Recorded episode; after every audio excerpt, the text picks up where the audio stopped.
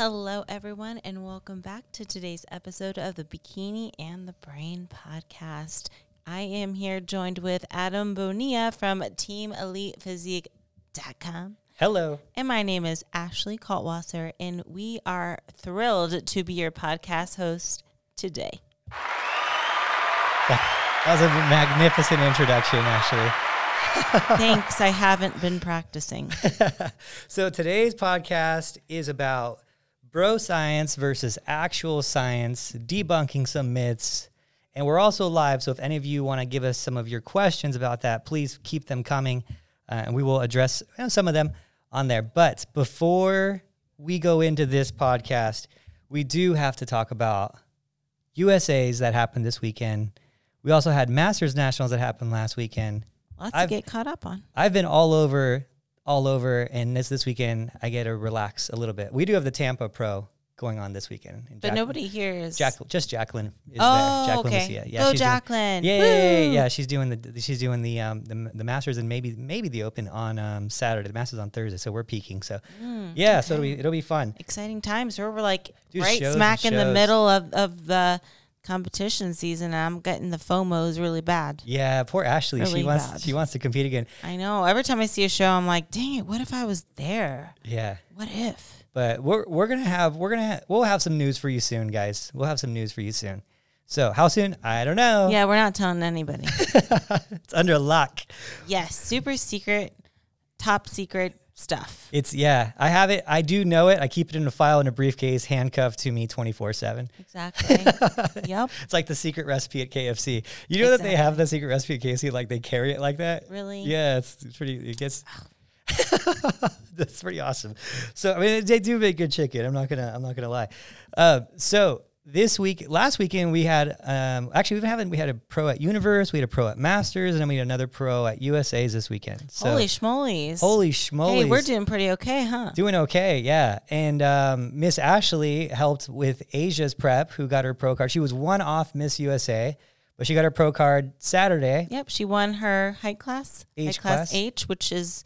really tall. Gosh, we we're killing it with the tall girls lately, huh? That, we had we had three uh, Team Elite Physique athletes in the first call out for each class in the yeah. U S A, which is pretty incredible.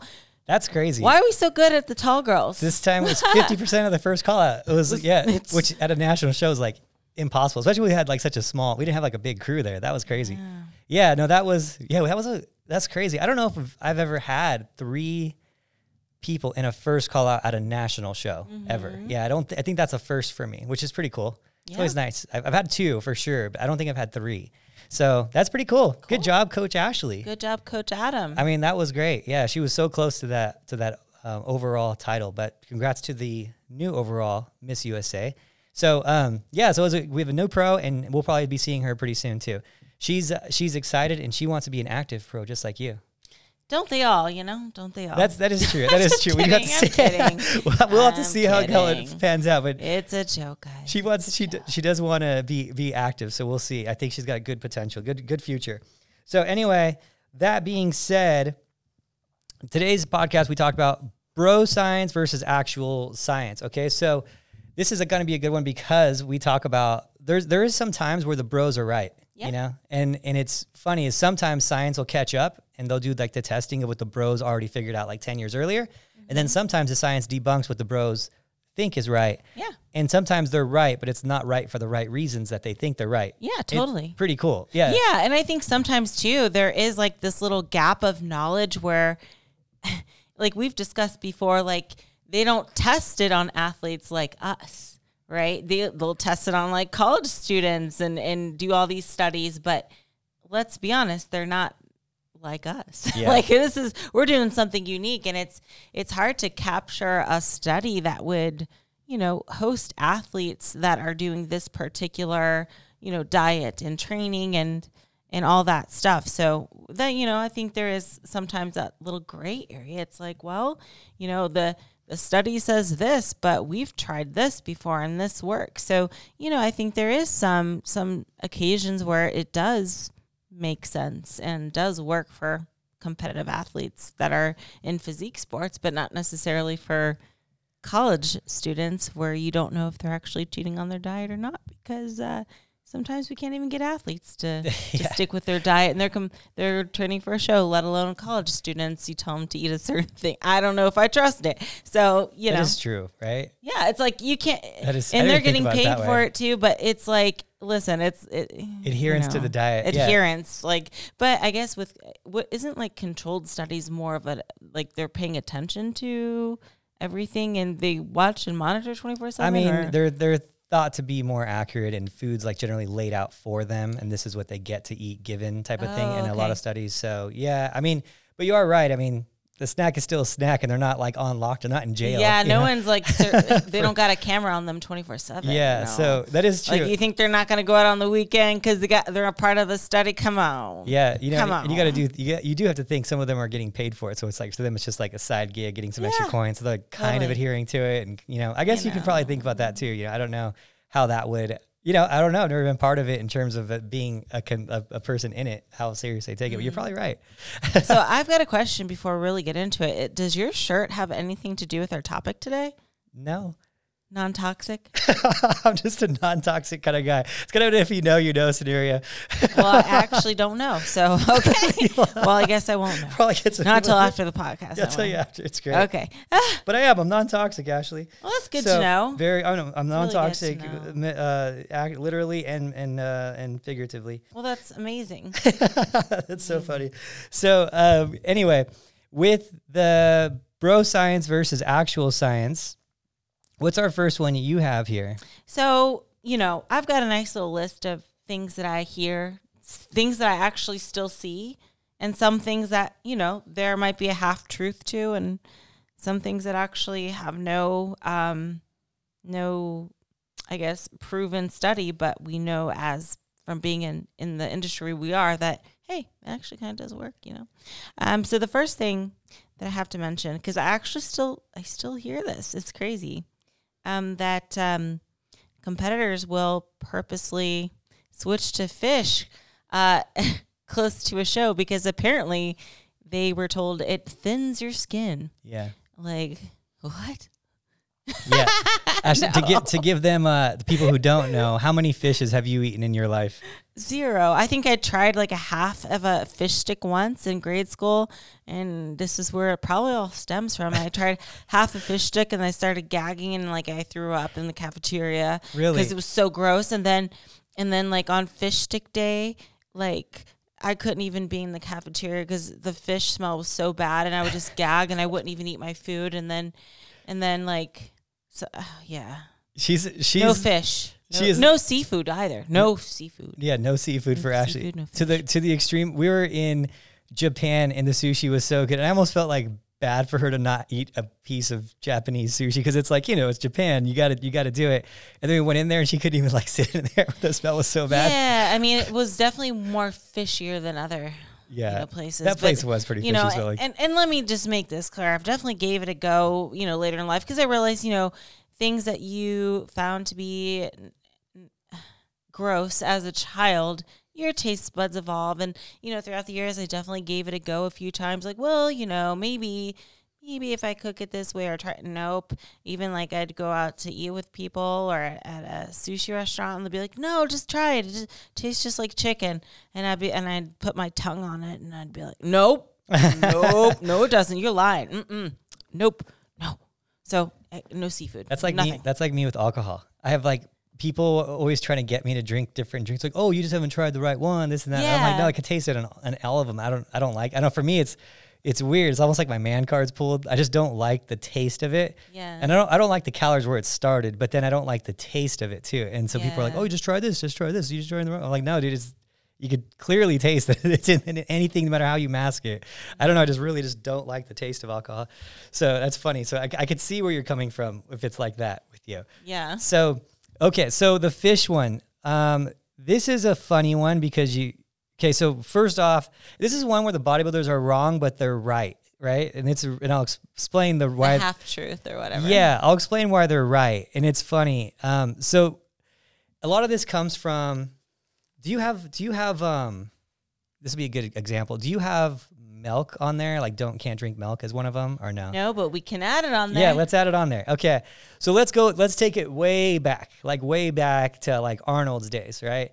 Um, and bodybuilding way back then. So one of the other ones is you can't have dairy on a on a prep diet. So so the so you have to ask, okay, why and where, right? I'm always that um that guy, that why and where guy.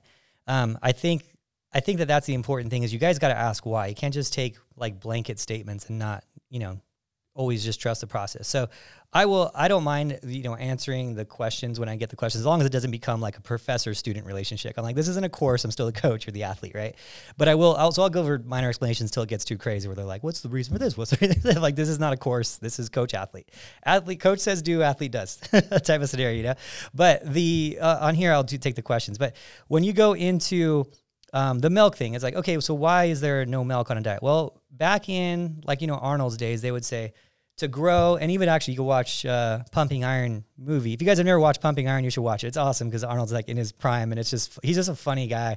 He's really, he's like an old-school troll, too. Like, he's such a troll back then. It's so great. He's, like, trolling Lou Ferrigno. He's like, they already told, they already told me I won, like, the day before the Olympia. He's just so funny. Like, he's such a uh, awesome dude back then. But um, anyway, so back then, even in the video, they're like, how did you, uh, how do you get so big? And he's like, well, drink milk, right? I drink milk. He's like, why do you think babies go from this big to this big in, like, a year, right? He's like, I drink milk, right? So I don't know if he was trolling or that's actually bodybuilding community, but in the bodybuilding world back then, they took they drank milk as like a weight gainer, right? Um, because milk was super dense in calories, and they knew that, you know, there was no studies or anything like that done, but they knew, okay, drinking milk um, helps get you bigger because the calories were there because they didn't have skim milk. So they had just whole milk back then. So they drank whole milk, and they um, would use those extra calories. And it was almost like a weight gainer. It had protein in it. Remember, they didn't have pure whey protein back then either, so they had to eat all their food through, you know, liquid or or, or foods like milk or, or foods, whole proteins. So they said, okay, gaining weight, you drink milk. And then when you're leaning out for a show, you don't drink milk anymore. That was like part of a prep, right? But then somehow that carried on for like sixty more years, and people are still like, you can't drink milk anymore for prep. Even though they make non-fat milk now. They make skim milk. So actually you could still have milk on your diet all the way through. So then that went from being milk to being full dairy. Oh, you can't have dairy on your diet either. But we have Greek yogurt on our diet all the way till like the last week before the show sometimes. Mm-hmm. I mean, sometimes I don't cut dairy till like Monday or Tuesday before the show on people's peak week diets. And and we just do that just in case it, you know, maybe you're not digesting it well. Maybe you're just have a very slight intolerance to dairy. And so we cut that just as a just in case. We do a lot of things that probably don't need to do, but it's just like as a just in case the last week before the show. Okay, so that's that's where the, the dairy one came from. So can you have milk on a diet for prep? Yes, absolutely. Am I super cautious at the end and do I cut it? Yes. Okay, so how does the fish one fall into play on that? It's a similar scenario. What happens is people are doing chicken on their diet. They're doing chicken the whole time through, and they're doing, you know, different types of chickens, and they're doing all these different meats, red meats that have more fats in it, whatnot. And then they want to get to that last bit of body fat. They want to get to that last little bit. So what do they do is they go to, they say, okay, start doing tilapia now because that thins your skin. So it's not that it thins your skin. It's that you reduce your fat content from your protein sources. And when you have less fat consumption, you have less calories, and that caused you to lose more body fat, which gives the appearance that your skin is thinner, but really your skin is just closer to the muscle because there's less fat. And there's less fat because you had less calories, because you had less calories because you have less fats in your proteins. It's very simple. So that's where that all came through. And then the other thing that it came through with was, was like your waistline. So fish has no correlation with the thickness of your skin. It's just how much leaner you're getting because you basically eliminated your fats at a certain point entirely. And fats have Um, nine calories per gram, so it's the highest, it's the most calorie-dense macronutrient there is versus a protein that has only four calories per gram. So if you went from, let's say you're a bodybuilder, you went from like six ounces of red meat to six ounces of, of fish, you basically knocked off probably like twelve grams of fat or like, you know, nine to twelve grams of fat, or like a, a decently lean meat. That's a lot of calories. That's, you know, they're talking close to one hundred calories there in that scenario off of every meal for, you know, let's say four of your meals per day. So that's a That's four hundred calorie reduction. That's where the body, that's where your skin got thinner. Mm-hmm. And you can look at this from areas which are um, areas that have high fish eating content, right? We just talked about Japan, right? If, if in Japan, they have, you know, Korea, where they're to eat a lot of fish. They have really great skin. Honestly, probably the best skin on the planet is in Korea and Japan, right? Like the girls are really these beautiful complexions and, and thick skin. And it seems supple, like, yeah, so, yeah, it seems like, yeah, it seems like, like, uh, Asian people as a culture just tend to age slower than like yeah. everyone, right? Like, so, jealous. So as if you look at people who, like if it was, you know, Japan and all they eat is fish or mostly eat fish. And back in the day, they really ate a lot of fish. Um, how come their skin isn't just falling off of them now, right? Because they, if or they see through, or yeah, yeah.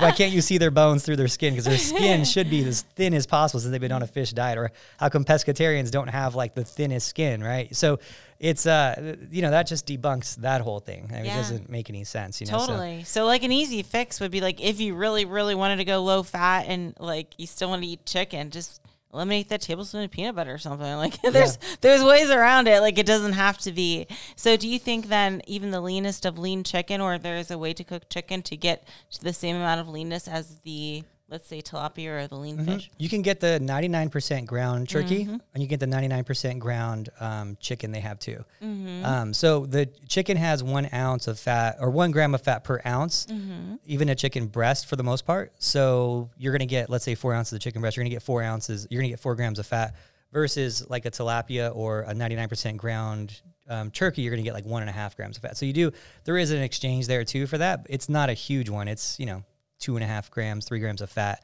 But that's twenty-seven calories times four meals, five meals. That's, you know, it's one hundred twenty-five calories or so. So just eliminate that tablespoon of peanut butter. There you go. Yeah. and, and like there's other people who do. So like Kimber, for example, she does lean ground turkey, like one hundred percent, like ninety-nine percent lean ground turkey. And then she just saves her fat so that way she can have a tablespoon of peanut butter. Because like to her, she's like, I'd rather have ninety-nine percent ground, lean ground turkey and then have a tablespoon of nut butter versus just eating chicken and have that, like you can't even taste the fat in there, which is another argument for people who maybe you struggle with your diet. Maybe you switch to the low fat and then have the fats um, in another way. So it's it's more satiating for you and easier for you to stay on your diet. So there's that too, which is actually a nice little hack there, you know? Mm-hmm. Yeah, there you go. So the next one we'll move on to, and oh my gosh, I still cannot believe this still happens. And we talk about this so much. So I feel like a broken record. The idea that you need to intentionally bulk in the oh, yeah. off season. And in fact, I, I ran across a girl just recently too. Um, and she told me like that her coach intentionally wanted her to put on twenty-five pounds in the off season. And keep in mind, she, she's a small girl. We're talking probably like four ten, like, wow, really? And she's, she was telling me, she's like, yeah, I, I actually really don't even, I feel like I'm forcing myself and I really don't feel comfortable being this this fluffy, but my coach says I need to. And I'm just like, oh my goodness, it still happens. I cannot believe it still happens. It's crazy because it's like setting yourself up for disaster when you go to prep. You're not going to be as good as you would have been. But that's insane, especially if the it's like – it'd still be bad if like an athlete enjoyed eating that much and didn't mind it looking like that. But she specifically mentioned like, I don't even like eating that much, but I have to. Yeah. It's like, whoa, that's, cr- that blows my mind. And I can understand, like I've done this before too, but we're talking like ten years ago. Yeah. So like, uh, I just can't believe that even still now with all the information out there, this still happens and people still believe it. Yeah. It's crazy. I think going into, going into like the actual science of it, because again, bro science versus actual science. One of the things that you need to look at is we got to, so as a bodybuilder, bikini competitor, whatever you are, we have to not look at the scale and get excited. That's, that's the thing. Because we get excited in both directions. We get excited when we lose. We get excited when we gain. And I remember being a young bodybuilder when I was bulking, you know, I was like, tw- you know, twenty years ago at this point. But when I was bulking, I was like, yeah, trying to gain one and a half pounds like every week. And it's ridiculous, you know, but I was like, yeah, I'm up to two hundred pounds. And you're like, you look like soft, you know, it's like two hundred pounds and you put on twenty pounds of fat to get there. And you're like all proud that you hit the two hundred pound scale. I remember like when I was like one ninety-five, like I just wanted to rush it that week and just put on like five pounds that week. Like I was like, do whatever I got to do to just be two hundred pounds tomorrow morning, you know, like a raw two hundred pounds weight before I drink any water type of thing. And it was like, it's just so dumb because you get excited with it. And, and it's, we're guilty of it on both sides of, of going down and going up. We're, bo- we're, we're guilty on both sides of it. And really it's the measurements and the net weight from show to show what makes a difference. And so we have to look at your net weight, not your off-season weight, as a as a marker for success. And so as soon as you change your kind of your your concept of what the successful off-season is, and it's from your stage to stage weight, then you're going to be a lot more, um, a lot less, I guess, a lot less inclined to chase the numbers in the off-season. And what I mean by that is, okay, I'm going to use, uh, we'll use a bikini competitor, for example. Let, okay, so you're, let's say you're one hundred twenty-five pounds on stage and you nailed your stage conditioning. You don't need to get any leaner and you just need to get back to that stage condition the next time, which which is, there's quite a few, you know, it might take you a few times to nail your stage conditioning. But for example, like Ashley, she's nailed her stage conditioning, you know, twenty times probably. So um, we know where the marker is for that much muscle for her to have. So what we're not concerned with is Ashley going up to one forty in the off season and like, hey, let's get you up to one forty. Let's get you up to one fifty. What we're worried about is, okay, next time you're on stage in that shape, maybe you can weigh one twenty-six and a half. That'd be cool. You know, you'd be up a pound and a half of muscle. That's a lot of muscle for someone with your, your petite structure. So we're not concerned with the off season, just gaining, gaining, gaining. We're concerned with stage to stage weight, concerned with net weight, hitting the same conditioning. Did we make improvements? Did we gain a pound of muscle? That's the important thing. So if it only takes, and I'll give you two examples. If you gain pure lean mass with like, I mean, you're always going to gain a little body fat from the show. There's just no way kind of around that, to be honest. So let's say she goes to one thirty, right, in the off season. And I'm going to use really low numbers because Ashley, that is a pretty typical thing for Ashley. Ashley stays pretty lean because she competes so much and she just likes staying lean and aerodynamic. Efficient. Yes. So, yes, exactly. Light on my feet. Light. She's Gliding like, when I walk. Yes. Ashley is a Lamborghini of people. There's yeah. There we aerodynamics. Go. Yeah. Air just flows around yeah, it. Yeah. I'm a bus. So a bus. Zero wind resistance. I'm like, I'm not slow. I'm just not as wind resistant, Ashley. That's not fair when we race. I'm not engineered the same. I say that when it when it's when I'm weak, I'm saying, man, weights are heavy today. Something gravitational must be happening. like, like it's not me. It must be something lunar or something oh, totally. going on. Exactly. Your um your stars are not properly aligned. Yeah, like something something weird going on with the planets right now. So so um I forgot what we were talking about. Oh, net weight. Yeah, okay, so let's take a look. All right, so let's say you gained twenty pounds in the off season and then you gained with that twenty pounds. We're taking females into account. Males, you probably, you know, be you know, add numbers to this. But let's say you gained twenty pounds, you did a real bulk, and in, in bikini, twenty pound bulk is quite a bit for an, an average one hundred twenty pounder. If you're if you're five ten, you're on stage one forty-ish, you know, maybe that would be like thirty pounds to you or twenty-eight pounds to you, something like that. So, so she gains twenty pounds, and out of those twenty pounds, let's say, let's say five of those are muscle, right? Okay, cool. So she gained five pounds of muscle and fifteen pounds of fat. Well, now she needs to lose fifteen pounds of fat to get there again. Okay, so she needs to diet harder than if she were to try to lose only five pounds of fat. I think everyone can be in agreement that it's you're going to have to diet harder to lose fifteen pounds of fat than you will to lose five pounds of fat. Everyone can agree on that. So, okay, so when you're dieting harder, you're going to lose more lean mass. The longer you diet, the more lean mass you're going to lose. All right, so at the end of losing those fifteen pounds of fat, she nets three pounds of muscle. Okay, so she lost two pounds of lean mass. She nets three pounds of muscle out of her five that she gained, right? So from stage to stage, she gained three pounds of lean mass. That'd be a, a very successful offseason, right? We'd be super stoked with that. Now, on the other side of it, Ashley gained, she gained, t- let's say ten pounds or eight pounds, something more realistic, right? She gained ten pounds, but she only gained, let's say four pounds or three and a half pounds of lean mass out of those ten. Well, now she still needs to lose six pounds, six and a half, right? Well, at the end of her losing those six and a half pounds, she lost half a pound of lean mass and nets only three pounds of lean mass. You netted the same amount of lean mass in both scenarios. Did you maximize how much muscle you could gain in the offseason by bulking? Yes. I don't think anyone's going to deny that either because you had ample calorie supply the entire time versus staying lean while doing it. You had ample calorie supply most of the time, right? So you're going to get some, most of the gains, but not all of the gains in that scenario. So yes, in a bulking scenario, you're going to maximize every single opportunity you have to gain as much lean mass, but you're also going to lose more muscle because you're dieting harder for a longer period of time. So it's it's not there's no there's no you know uh, juice without a squeeze, right? So your your your your lean your lean mass that you gained is always going to suffer for how long you're dieting, right? So it's always you got to find that proper exchange, right? How long do I want to diet? How long do I want to suffer? Do I need to diet harder now? Do I not even going to want to do this for long periods of time? My my a conclusion, obviously, my conclusion of this scenario is um, is leaning towards more towards staying leaner on the show and and kind of loosened up a tiny bit where, you know, getting, being realistic at the same time. So that's kind of where I'm at on it. Um, there's guys that are a little bit more hardcore than me, but I'm I'm probably known for keeping everyone lean in the off season. It's funny because I went to, I went to uh, a dinner after U S A's and I was with my buddy and, and he was like all of we had like five of our athletes there and everyone was like eating lean at sushi and he's like, man, he's like it's he's like you you got these girls like trained. I'm like, dude, we we stay lean in the off season. You know, they're they're still enjoying themselves. They're eating calories. They're eating stuff outside. They're having like.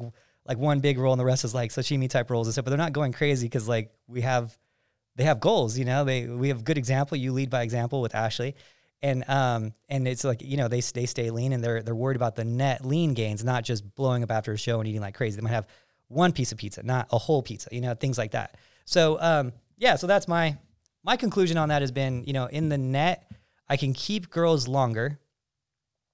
I can keep girls way longer if they stay lean competing. Girls who bulk and cut and bulk and cut, those are the ones you see, oh my gosh, those girls drive me crazy too. Like those are the ones that, and it's not that- Stressful, man. It's not that they drive me crazy while they're doing it. You know, everyone needs to kind of find their own way to find to find their way, you right, know? Right. And that's fine. I'm totally understanding of that. If you're one of those girls who put on thirty pounds, like it happens. The ones that drive me crazy are the ones that are like, competing ruined my relationship with food and competing did this. And I'm like, no, you had a bad relationship with food before you started competing. And that's probably why you started competing because you were already super hyper-focused on your body, which we all are. I am. I'm not going to, I'm not above that. I, I whatever, whatever type of morphia you want to call it. I've had that since I was a kid. I don't think there's anything wrong with it though. You know, I, I, I can embrace it. Um, you know, I think that people want to label anything these days as something that's not the norm and everyone wants to put you in the bucket of, mm-hmm. of anything that goes outside of the bucket of just sitting there like a slob being bad, you know? And that's, that's, that's the problem is that everything is like bucketed now. Anything that's excellent is bucketed. You're extreme. You work too much. You're lean. Oh, you need to eat a hamburger. You're, di- you're dieting too hard. Oh, you're, you're lean. You're watching what you eat. Oh, well, you're, you have anorexia or you have body dysmorphia. Oh, you got muscles and you like working out. You don't think you're big. Oh, you got a problem. Like everyone's like, no, I'm just not normal, and that's okay. Yeah. You came up with those terms to make me feel bad about myself for striving for excellence, right? Yeah. So the the thing that I hate, um, yeah, is the, the but the girls who like had a problem and they, they gained thirty pounds like right after a show, and they're like, competing did this to me. And I'm like, no, you would have gone that route anytime you dieted, whether it was competing or not.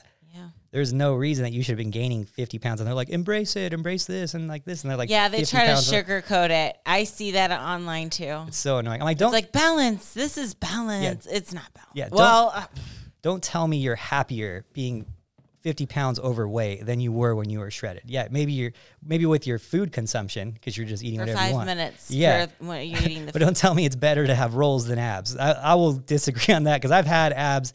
I don't have rolls now, and I would rather have abs than I have like being like average fit right now. Because I would say I'm average fit. I have a I have a slight bit of abs with the right lighting and a squinted eye. A squinted eye. Yeah. that's that's how I like to keep it. And like, a spray tan. I, it is, oh, the spray tan I got better than a squinted eye of abs. Okay. You could open both eyes with the okay, spray. Okay. a, a little bit of expel and a spray tan. I come on, I come all right. a week, a diet week. That's when it comes to like the Arnold and the Olympia week. I'm like, all right, I'll diet for like this week. like I'll, every year, I'm like, I'm gonna diet for like four months, go hard and like do it. And then I'm like, nah, a couple weeks. So I'm not gonna take my shirt off. What do I care? Yeah, you diet for your your cheeks or something. Cheek diet. What's really funny is every like Olympia or even like I didn't have it this year at U S A's, but like every Olympia, the like the Olympia men's physique guys. I'm friends with a lot of them, and they're always like, hey, we're all gonna go to the pool, and then I'm like.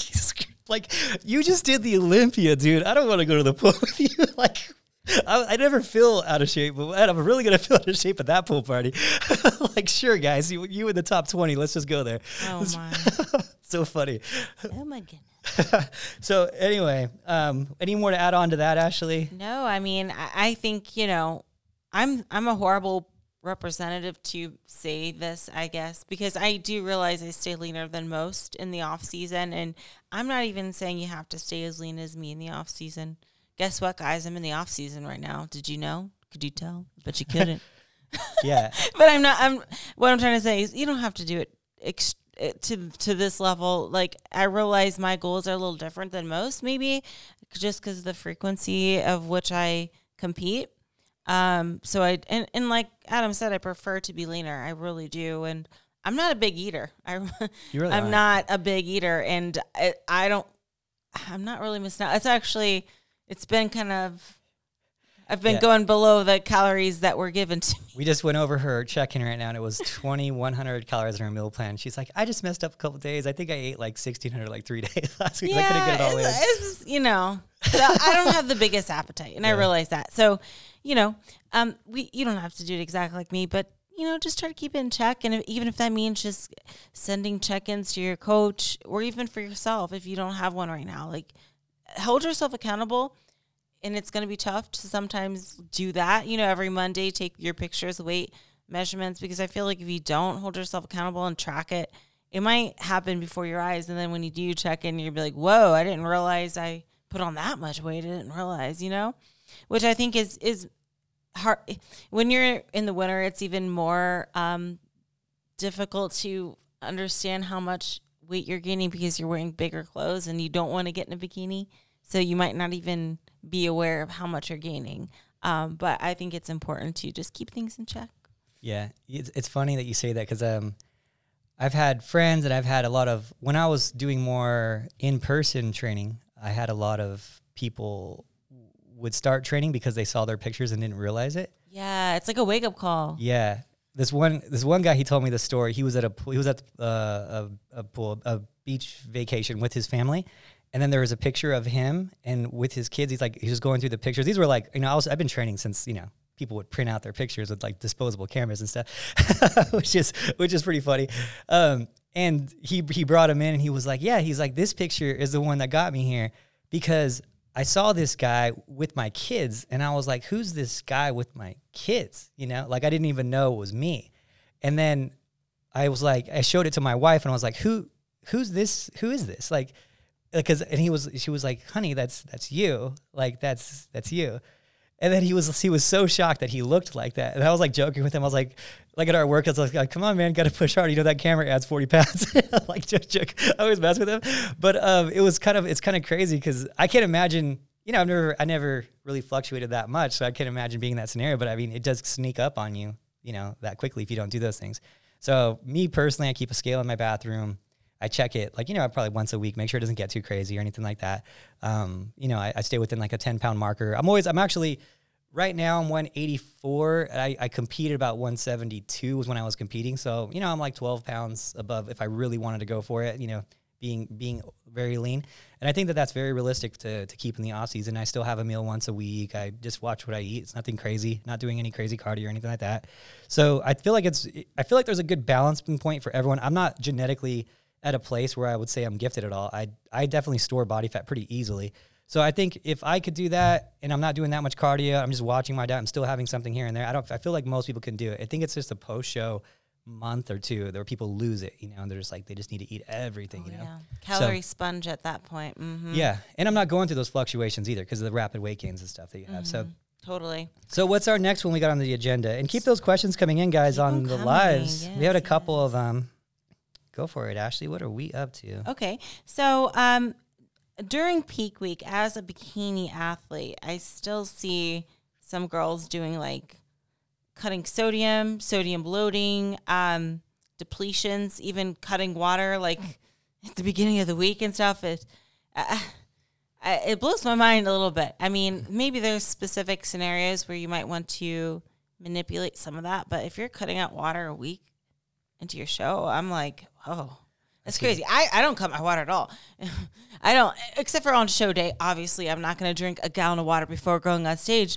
Otherwise, I'll look like I'm pregnant with water. Yeah. I mean, that would be silly. We want to keep the waistline very small, and that's how I do it. But there are some maybe scenarios where you would cut a little bit, but I just find that some of these peak weeks are very extreme. Yeah. And the way they, they play around with sodium, and I don't cut sodium either, by the way, but I see girls playing with sodium too, like take it away, then put a whole bunch in, and then take it away, then cut the water at this point, and then super like, you know, it's kind of like a hit or miss uh, strategy, and, and maybe it worked for them once, and then they try to do it again, and I just feel like it's, um, especially with bikini, and let me just emphasize, I'm referring to bikini only, it shouldn't have to get to that point. You're not, you should just kind of roll into the show looking fresh and re- rested and not have to do all these crazy peak week things. And, and you know what I mean? Maybe, maybe some carb, carb loading, a little bit of touch of carbs, and it doesn't have to be this crazy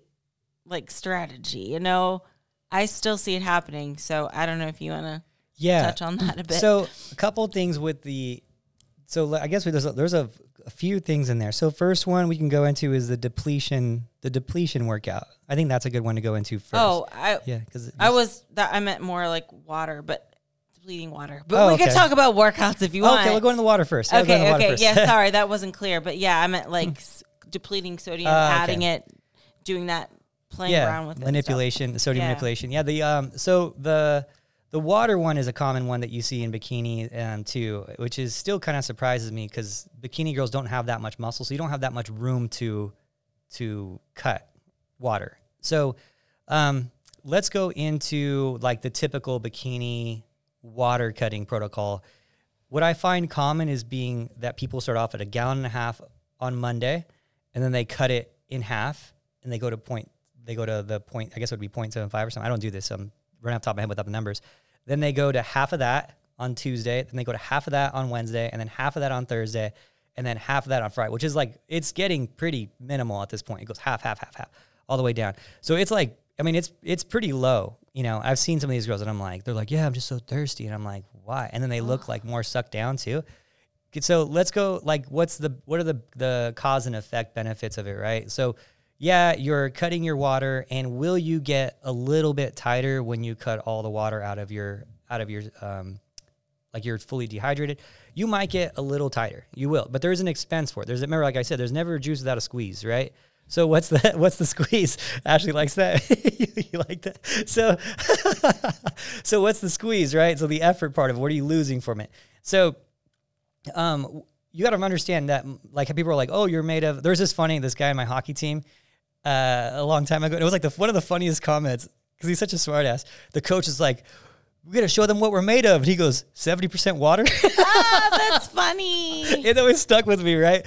What he, you know, he's, I don't know the actual percentages, but he's right, right? So you are a lot of water. You're made of a lot of water, especially, especially muscle cells, right? So when you cut water, and that's the thing, people think that you can cut water from like just under the skin, in between the skin and the muscle. It'll even be marketed that way as like, when you look at like diuretics, um, you look at, you know, the over-the-counter diuretics, like the, you know, I'm not want to give any names that are, that are doing this because I don't know anybody on top of my head.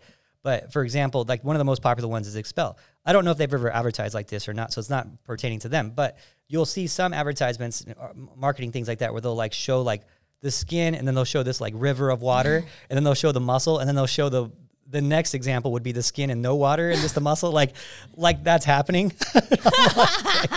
it's, I don't know if they still do that. Where you can pick and choose where you want to lose the water from. Yeah. Let's just get rid of the river of water. That's, I so, got a river underneath this. I wonder skin. if there's like bacteria, just like fishing and like, catching. What did you catch? I caught an amino acid today. That got one this big. Oh, just, taking pictures. It's like the whole, whole little thing going on over there. So you like, you like that? What if when you cut water, they're like, oh, there's a drought going on. We're going to start to, housing prices drop. Anyway, so so with the um, with with that, so whenever you lose water, you're going to lose it from everywhere. You can't pick and choose where the water comes from. Okay, so you have Um, so you have, you have you have fluid inside the muscle cells, you have water inside the muscle cells, you have and you have fluid in between the muscle cells. Okay, so interstitial fluids, intercellular fluids, right? So because you're cutting water, you can't just lose the water in between muscle cells. I wish there was a way to do that. If there was a way to do that, I would say absolutely go after it. Try to find a way to get, do that. But there is not a way to do that. The, the water is going to stay. If you're going to cut, let's say fifty percent of the water out of your body, you're going to lose that that number in proportion out of the muscle cell and the fluid in between the cells. So you're yes, you can get a little bit tighter by losing that, but you're going to, it comes at a very big expense. Now, you will see bodybuilders do it at the highest level. Now, you got to understand, they have, you know, some of these guys, you look at like a guy like Big Ram, he's got like two hundred seventy pounds on stage or whatever he is. If he loses, you know, some fullness on stage, no big deal. The guy's got, uh, you know, he's got a brick house full of muscle, right? You, you lose a couple bricks off that guy, who cares, right? It's not a big deal. For him, the juice is worth the squeeze, right? For a bikini girl who barely makes the, barely has enough muscle, barely has enough glute fullness, not really worth it. Now, if a bikini girl is super jacked and she has a ton of muscle, maybe too much muscle, and she's having a problem nailing her conditioning, maybe in that scenario, it might be a decent idea. But I would say a vast majority of bikini girls, especially bikini these days with how muscular they are, shouldn't be doing that because they're going to sacrifice some fullness for it, for a little bit of conditioning. You're going to sacrifice a lot of fullness for a little bit of conditioning. Right. And even then, sometimes it goes backwards. Sometimes you look softer. Yeah, because you don't got the pop. You got so, no pop. You know, you need the pop. Got you no don't want to lose the pop. Yeah, exactly. Exactly. What he just said. Yes. So, so. Okay, so um, I'm going to move on to the next one. And this is like, I'm just going to combine these two since they kind of both relate to each other. So let's talk a little bit about fasted cardio. It apparently, it burns so much more fat to do it fasted than if you have a meal. And then also the second portion to that is also the the idea that cardio itself prevents you from gaining muscle. You can't put on any muscle and do cardio at the same time. What? Yeah. What? So with the fasted cardio, I think it's kind of like maybe one of the half-truths, right? Like there could be an argument for it, but under certain scenarios. So the biggest thing I think that would, I guess, help with that is you're basically, when you're not eating before cardio, you're just pushing back your food window, which maybe by the end of the day, it makes less calories overall in that daily twenty-four hour period. Yeah. You know what I mean? So you're basically just pushing it back uh, rather than just eating beforehand. But I, I will say I don't do fasted cardio. I mean, only on like vi- very rare occasions when I wake up and I'm not hungry and I'm just like, mm, I could just do cardio. Then, yeah, I don't think you need to purposely eat before cardio. But then again, if you're hungry, just eat. And it's just you're pushing back the food window, kind of like making it more of um. But you could also do that just with regular fasting too. Yeah. Pushing back the food window. And actually you nailed on a topic that's separate of this topic, but it's a, a smart one that you did. You just, uh, I don't know if you did it on purpose, but um, that's the same with any diet. You yeah. know? Any diet, the only difference is how many net calories you're you're doing. Yeah. So if you do like a fasted diet, like you said, where you're fasting for twelve hours, well, you're just making it easier to stick to your diet during the twelve hours that you are yeah. eating. You'll generally eat less food. So you restrict calories because you're restricting it from half the day. So it becomes easier for some people to do it that way. Mm-hmm. Um, it's the same thing with like a low carb diet. No, you're just actually just eliminating carbs and netting less total calories. So you're getting in it, finding a restrict way to restrict, restrict calories through a different means. So, so all the diets pretty much have the same net outcome, yeah. restriction calories, right? So, but anyway, with your um, fasted cardio one, so as of yet, there has been nothing to prove that fasted cardio works better. Uh, now, I will say this is a different scenario for for like the extreme bodybuilders, but not, it would pretty much never fall into the bikini category. Mm-hmm. And the reason is, is that like extreme bodybuilders and extreme things that were the, like, this is, here's the, here's the big, like one of the big issues that like people don't talk about is that when extreme bodybuilders are doing things that are, that bikini girls aren't doing, and I'm talking like performance enhancers and stuff, there are going to be things that will change in that scenario, right? When these bodybuilders are doing certain things. So yeah, a bodybuilder doing three hours of cardio a day and then doing it fasted, he might have a benefit to it because he's running so many different things that is going to help him keep the muscle and also help him burn more fat, that it might make sense for him to go in this extreme calorie diet. It may it make sense for him to to go fasted because he can take things to free up fat to use it during energy during workouts. But bikini girls aren't doing going that route. Like they're not, that's just not a bikini thing. You know, we're talking extreme superhuman people doing it. And then all of a sudden what happens is these bodybuilders become coaches and then they say, oh, do it this way. And then, but it doesn't make, it's not the same thing because you're essentially talking about a superhuman versus a regular human in bikini. And so those things, they don't, they don't, so you have to understand where does it come from first? You got to ask the why, right? This is Socrates, ask why. So that's, so that's, that's where the first part comes. So is there a benefit with, with those guys doing it? If they're doing that, that chemistry side of it, yes. Is there a benefit with the average person doing it? Then the answer to that would be there is nothing proven at this point that it would be of benefit to do it that way. Fasted cardio has been studied, and there's been multiple studies on it, and there's been shown to little to no benefit, but potential of little, yes, mm-hmm. but little to no benefit. So the, the here's the problem that you run into is that you have to ask yourself two questions. You can't just ask, do you burn more fat during cardio in the same scenario, doing it fasted, right? You have to also ask yourself, how much is performance decrease with with being fasted, and therefore how much net calories do I burn from fat more in both scenarios of working harder with calories or working less hard without calories? Which one at the end has net more calories burned from fat, right? So it's a, it's a very multi-layered question, and I don't know if they'll ever come to a full conclusion on it because when we look at how many calories you burn from fat, like actually, your highest percentage of calories burned from fat is actually during sleep. So when you're when you're moving at your all your your absolute slowest, you burn the highest amount of calories from fat. So anytime you start increasing your workload, you're burning less calories from fat because your body can't use fat as rapidly, right? So that's where the argument comes in of like H I I T versus steady state cardio and which one burns more fat. Well, technically, anytime you move slower, you're going to burn more fat. So steady state would be the scenario for that in terms of percentage of calories, but which one burns more calories versus work effort versus now how much fat's used. It's a whole thing. It's not just like so simple as black. It's not so black and white. So um, that's, that's a hard one to fully figure out. But here's the thing. What I will say is we're doing the reason that people do fasted cardio. This is the logic behind it.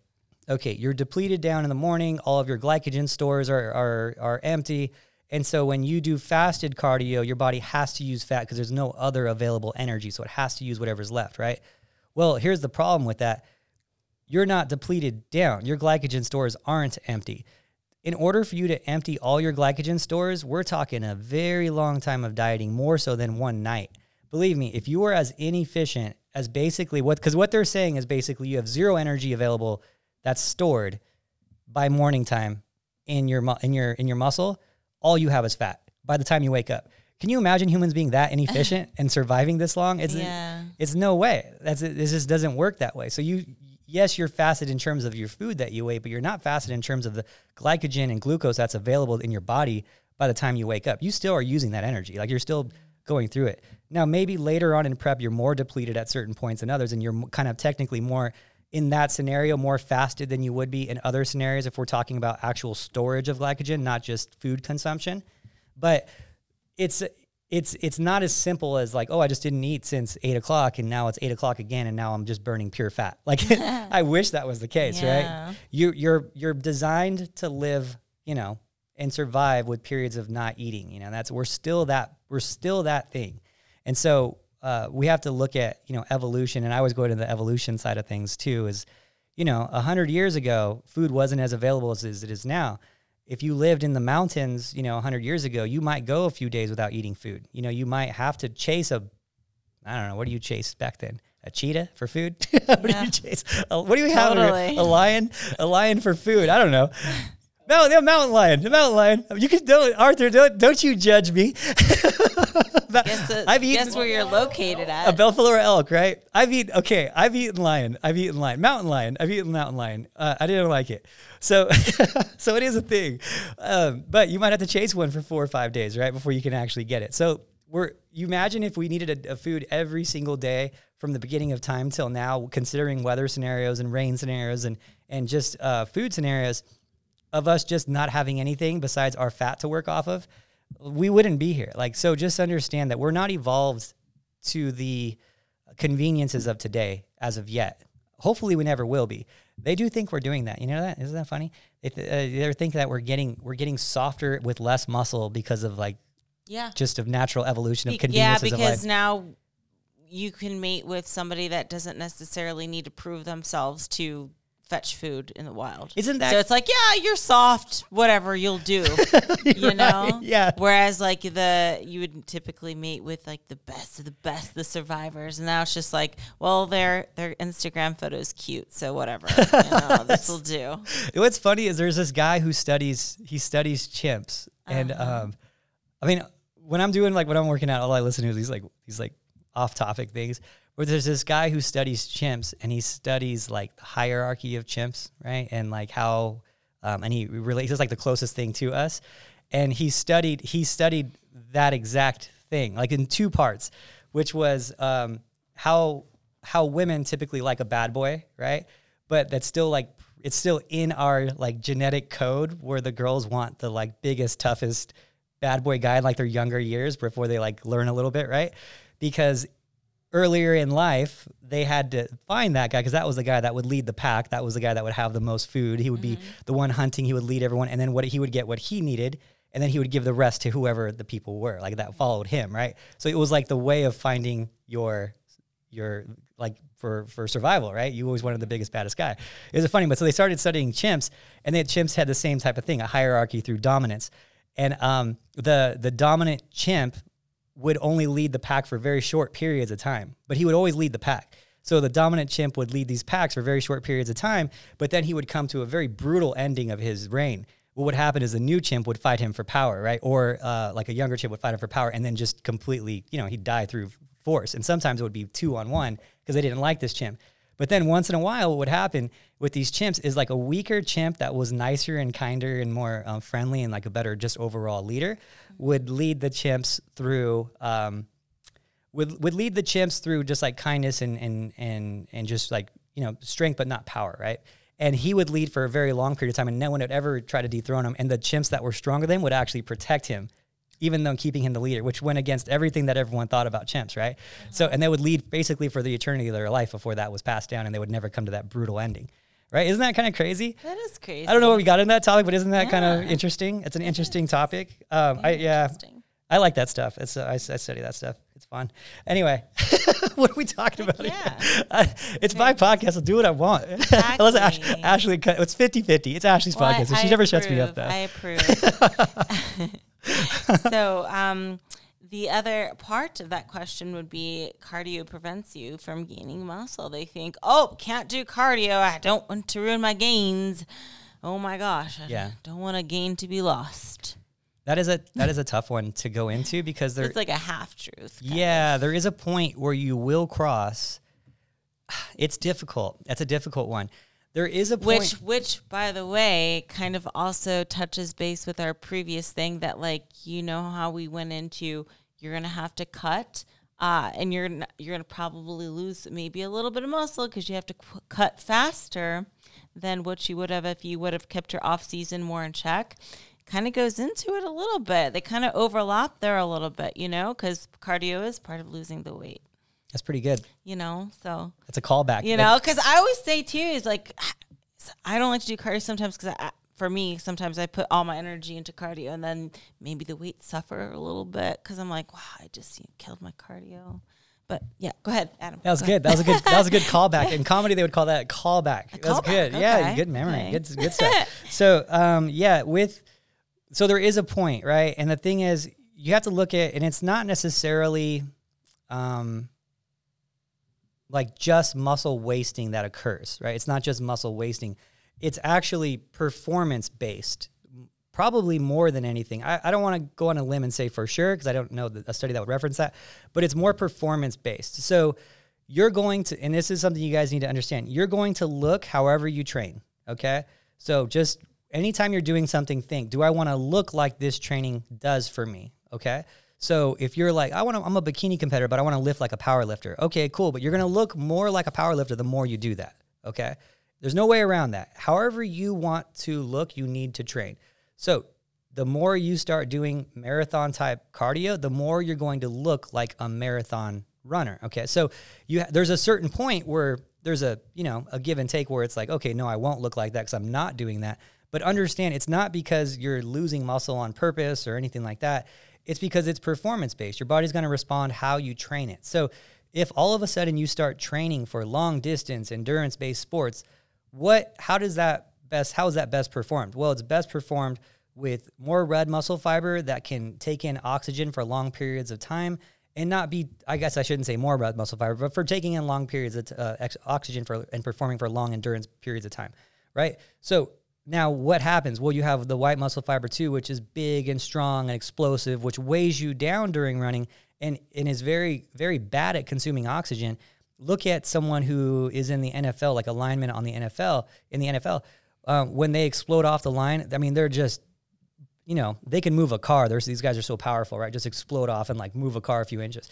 But they can only do that for like a, a few seconds. And then they're gassed, you know, the next set, they're the next, the next down, they're like, right? There's like, they're just super heavy. But if you look at marathon runner and you put them in that same position, they wouldn't be able to stop the guy from getting the quarterback because they're not, they're not designed that way, but they could do it all day.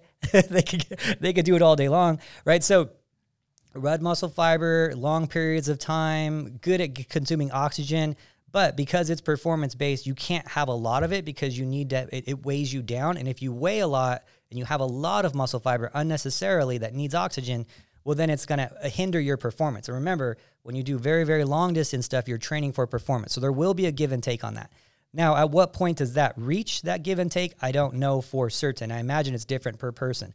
I imagine if someone was primarily white muscle fiber-based, their starting point for running into that window of training for endurance would be sooner than someone who was more red muscle fiber based, right? So um, I don't know how to, to answer that specifically. I will say that I try to never, ever have a client do more than an hour of cardio.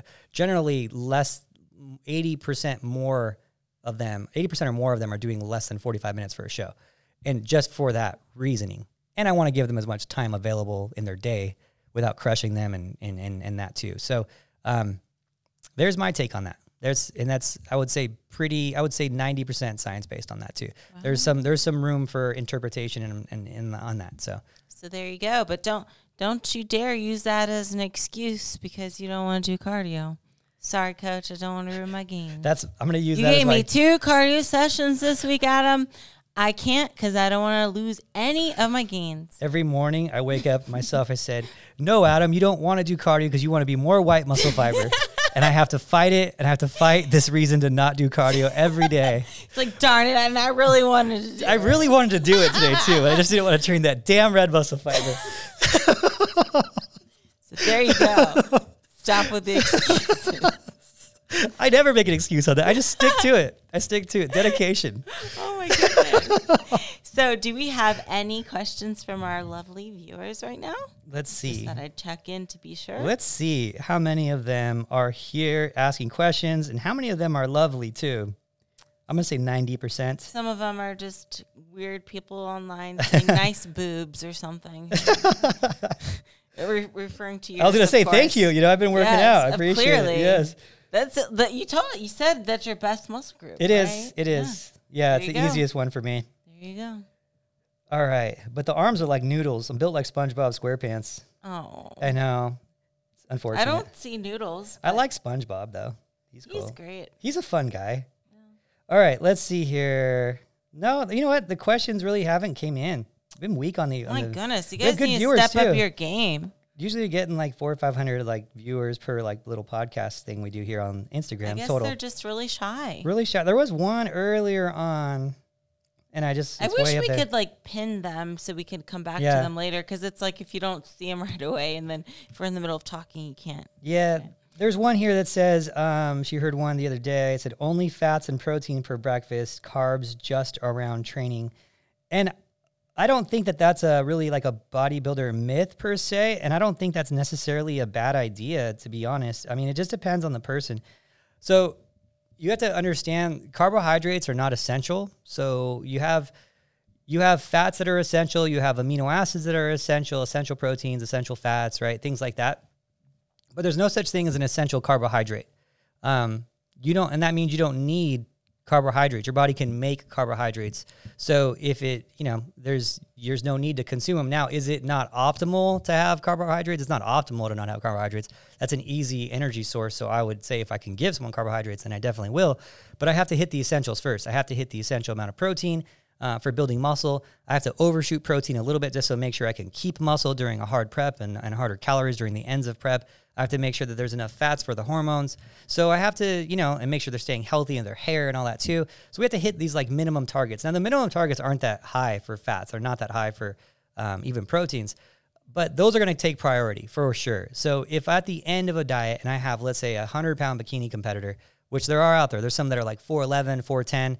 Like, you know, when you, when you hear these people, they're like, oh, I had twelve hundred calorie diet. It was miserable. Well, were you five ten, one hundred forty pounds on stage, or do you have twelve hundred calories in your four foot eleven, uh, ninety-five pounds on stage? twelve hundred calories isn't that low for someone who's ninety-five pounds. You know, it's pretty decent amount of calories. Right. You know? I think that what the, the, the food pyramid era screwed everyone up, because they think two thousand is like the based on a two thousand calorie diet kind yeah. of thing. Like, mm, maybe if you're a dude that's, you know. Yeah, I think those are based on like one hundred. Average. It was like a one hundred fifty pound dude is yeah. actually how it was. Yeah, it's so. not, not, not, not the same when you're a little bikini girl, you know? So, yeah, I mean, you don't really need carbohydrates, and because you don't need carbohydrates, putting them around areas where you're going to use energy the most isn't a bad idea. I do that sometimes too. Um, if someone likes carbohydrates more than fats and they feel more, I mean, I, I highly doubt anyone would feel more satiated with carbohydrates than, than fats though. Usually you feel a lot more full with fats than you do with carbohydrates. Um, I'll, you know, I'll exchange them. If someone says, I'd rather have oatmeal than, um, in the morning than some fats, I'll be like, all right, we'll do oatmeal. Then it's, it's fine. Um, now I will say, if you're looking at macronutrients in terms of storing fat, fat is the easiest thing to store as fat. So the very, very high percentage of fat can be stored as fat. So out of one hundred calories from fat, it's, it's either ninety-six or ninety-eight calories out of one hundred can be stored as fat, like in terms of the conversion process to actual stored fat. Now, when you look at like proteins and you look at carbohydrates, you're in the seventy calories per one hundred, in the seventies range. Like I think it's like seventy-two and seventy-eight or something like that. Now that's obviously there's going to be a big difference between people, and that's like the estimated margins that I'm remembering off the top of my head too. But out of all the macronutrients, protein is the hardest to convert and store as fat. Carbs are the second hardest, and fats are the easiest. So if um, if I were cutting something, I would pretty much cut fats uh, if someone was in like a caloric surplus or close to it, or just had a, you know, uh, they're just stored body fat a little easier. So there's a lot of ways to create a diet. In the end, how we talked about earlier, like caloric restriction is really that's going to going to be the difference. Um, but doing carbs around the diet, especially when you haven't had any carbs at all, it's not actually a bad thing, I don't think. But I don't think it's a, it's definitely not a need. You don't, it's if, if he's saying you need to do it this way, that's definitely false. But it's not necessarily a bad way to lay out a diet for sure. Mm-hmm. Heck yeah. That's so, what's up. Anyway. We got another one? Uh, yeah, this, this one says, thank God carbs aren't essential. I do my best on low carb, under thirty to fifty. Yeah. You know, some people are like, you know, some people just like it that way too. I've had some, some people, and I always find that athletes kind of, you kind of know, like just, you naturally eat the way your body performs best, I think. When I, when I used to work for twenty-four Hour Fitness, like a long time ago, there used to be this like test that you would give your clients. It was like a hundred question test. And it was like these weird questions. And it said, um, like an example would be like, steak for breakfast sounds good to me, or like sounds terrible to me, right? Something like that. And then they would answer these questions, and it would kind of tell you, oh, this person eats more protein, like they like more protein than right. this, right? Yeah, even in like, yeah, I, I agree. It's yeah. So you, so you know, you can kind of you finally, I think you kind of naturally find your yeah. way. You kind of find your sport too. I've found too. You don't really find, like a guy like me would never do long distance running. Like I would never, I'd be like, oh, that sounds terrible. I wouldn't even think about it, right? Right. But I think there's guys out there who like long distance running, and they're like, oh, that sounds kind of, that sounds great. Maybe I'll try that. I think you're just kind of like built certain ways, and you're like, you just, you know, same yeah. thing with food. Totes. Um, okay, so here's one. It says, uh, so if you don't need a large bulk and you need to gain muscle for bikini, do you just do a small surplus? Uh, the answer to that, pretty much, yeah. I mean, there's, yeah, I guess we can go over another myth. This will be maybe our last one. It kind of brought up another mm-hmm. question, right? So can you gain muscle in a caloric deficit? Uh, yes, you can. You can absolutely gain muscle in a caloric deficit. Um, so there's some theories, and there's going to be people that'll argue this, on, uh, argue this, and it's called um, nutrient partitioning. Um, it gets into some, you're getting into some really deep uh, nutrition talk here, but basically, If you, the, the question is how it works like internally is, can you ingest calories in a deficit and still use those calories to build muscle, and then your body have a net negative calorie balance and still lose fat, right? And that sounds, from everything we've learned and everything we've been taught over the years, that would sound no. You would you would say no to that. You can't, and it's a simple blanket statement. You can't build muscle in a deficit. You need to be in a surplus to gain. That's always been the thing. Uh, personal training schools, like nutrition schools, all that would always say you need to be in a surplus to gain. Well, here's the problem is that, again, we're not these, we're not these like creatures that have been designed based on how we're eating now with the convenience of food. So a lot of times we had to perform in certain scenarios where we didn't have food available. You know, you had to still work. Like, for example, like if you looked at like, you know, Greece and, and stuff like that, like back in the days, and they had a whole bunch of slaves in, in, in Greece and all these like um, Egypt and whatnot. Well, those people still had to do a lot of work, but they weren't eating that much food, right? So how did they build muscle all that during that time? You have to look at those scenarios. Those are that that because that actually happened. So what happens is um, if you imply a demand on a muscle, requiring it to be perform better the next time, and you're not eating enough food, well, yes, you can actually lose fat still from the energy need of the day and still use the calories that you're eating to be stored as new synthesized skeletal muscle to help you perform better. So the question really becomes, can you create the demand for that in the gym while in a deficit? Can you work out hard enough to create that demand while being in a caloric deficit? And that's a whole nother question, right? Do you have what it takes to do that? So um, I've seen it all. I mean, I've seen it many, many times. I mean, you can look at Ashley as an example of that. She's built a good amount of muscle while in a caloric deficit. Look at her glutes four years ago. Look at her glutes now. She's been pretty much in a deficit, like, or running at maintenance at highest at maintenance. And this is the first like real off season we've had, which is like six weeks in, in, uh, let's do the, I mean, let's be realistic. In one hundred eight weeks, we've had six weeks of, of gaining. Maybe, you know, maybe an off week here or there for vacation, but that's, and even then she's pretty clean.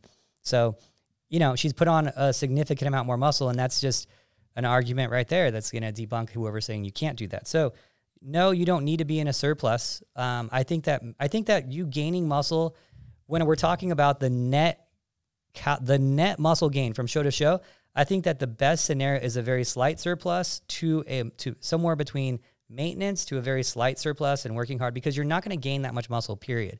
Especially if you're like a bikini competitor and you're a natural girl, you're going to probably put on one pound of muscle every forty-five, fifty days. So that's like the true net of that. And that's, that's a pretty good year if you did that, because that means you put on like seven pounds in a year. If you did that and you still stayed lean the whole time, that sounds a lot better to me than putting on twenty pounds of fluff, netting, you know, five pounds at the end of the year. I don't know. To me, it just sounds like a better scenario. So um, there you go. I guess that was a, I think I, I don't know if I, sometimes I go, yeah. in, those ones are so technical. It's like you yeah. almost like need to write down like what phase that you're in when you're yeah, talking about it. Makes sense. But um, hopefully that made sense. Okay, yeah. Cool. Well, I guess with that, is that it, Ashley? Yeah, we're we're definitely only halfway through the list. I think we should do a part two. What do you, do you think? Do part two? Let's yeah, do it. That's we're fun. halfway. To, we're halfway. These through. Ones I talk a lot though, so yeah. I don't want to just keep you here. I feel bad sometimes. Oh, I talk so much. Keep you, know? you here, like oh, like you're like asking a question yeah. that I, I over talk on these ones. No, no, we need more it's okay. Okay, all right. You know, we need I, more Ashley. No, hey, we, I know my place in life. You know what I'm saying? I feel like there's been a few podcasts where I talked more more than bikini, you. Yeah, yeah, more bikini based. We'll go. Yeah. The, we'll do follow. We'll do it one more like you this, know. And then we'll do one that's like no, more bikini, exactly. less science. yeah. yeah. All right, guys. Well, thank you so much for watching. Actually, since we're gonna do another one, keep those questions oh, coming yeah. in. Maybe um, you can text me those questions. Put it underneath the video that okay. we're here too, or you can D M them to me or to Ashley, and we will screenshot them and maybe text you where. Oh, uh, what is that number? three oh three I should know that. I've had it for like, like two years. Like, doesn't everyone have Adam's phone number? Oh, my God. three oh three, five three Oh, five three six well, how about let's just put it in the description. We will put it in the description. It's like go. a text. It's like a text line. I got yeah, it. I'll put yeah. it in there. So it's, it's um, yeah. It's pretty bad. It's I can't remember these numbers. Yeah, it's not my, my real number. So. It's a, but I, it is really me when I get back to them. Yes. Yeah, yes. I really do get back to, to almost all those, unless they're like, Like people give me their whole their whole diet in like weeks. I'm in week four. Is this many calories? That's my workout. I'm like, uh, not your trainer. Yeah, yeah, yeah. We don't want to be stepping on toes. Just basic question. Yeah. So anyway, thank you guys so much for listening. We'll talk to you.